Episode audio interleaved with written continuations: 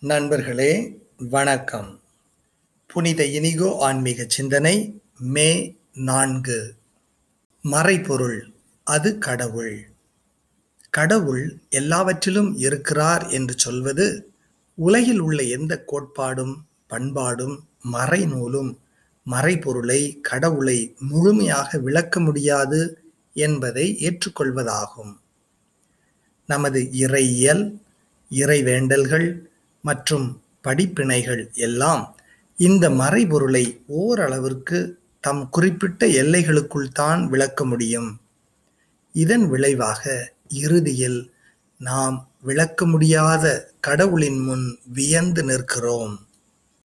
பன்முக பண்பாட்டு சூழலில் வளரும் நாம் பலதரப்பட்ட பின்னணியில் உள்ள மக்களிடம் உள்ள நல்லவற்றை பார்க்கிறோம். இறுதி உண்மையான கடவுளை பற்றி பேசுவது என்பது பரந்துபட்ட மனித அனுபவம் மற்றும் இயற்கையின் முன்னால் தாழ்ச்சியோடு நிற்பது ஆகும் என நமக்கு தெரியும்.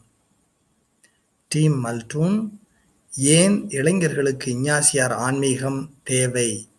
என் எண்ணங்கள் உங்கள் எண்ணங்கள் அல்ல உங்கள் வழிமுறைகள் என் வழிமுறைகள் அல்ல என்கிறார் ஆண்டவர்.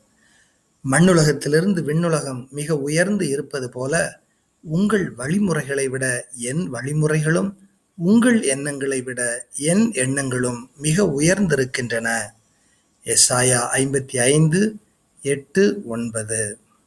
கடவுளே எனக்கு இதை நினைவூட்டும்.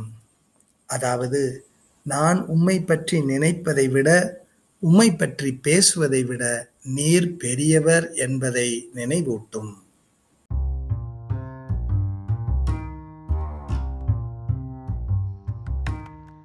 உயிர்ப்பு சிந்தனைகள் நாள் முப்பத்தி ஒன்று. புற அமைதி என்பதில் ஒருவர் தமக்கும் கடவுளுக்கும் இடையே நல் உறவு கொண்டிருத்தல் முதலாவது. சிலருக்கு தம்மையே முழுமையாக ஏற்க முடியாது. ஏதாவது ஒன்றை குறை உள்ளதாக எண்ணி வேதனைப்படுவர். என்னை நன்றாய் இறைவன் செய்தனன் தன்னை நன்றாய் தமிழ் செய்யுமாறே என்று மகிழ்ச்சியுடன் தம்மை நிறை குறைகளோடு ஏற்பது புற அமைதியின் இரண்டாம் நிலை.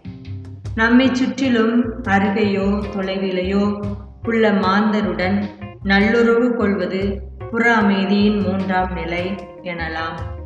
எந்த காரணத்தை முன்னிட்டும் யாரையும் வெறுக்காமலும் புறக்கணிக்காமலும் ஓரம் கட்டாமலும் இருப்பது அத்தகைய புற அமைதி.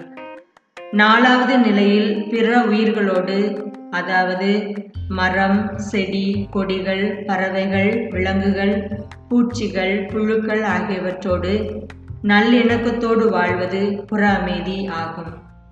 உயிரற்ற கல் மண் முதலியவற்றை சிதைக்காமல் பேணுவதும் புற அமைதியின் பால்பட்டதாகும் இறுதியாக பருவ காலங்களில் உள்ளவாறே மனம் கோணா மனம் கோணாமல் மனம் கோணாமல் ஏற்றுக்கொள்வது புற அமைதியின் ஒரு நிலை.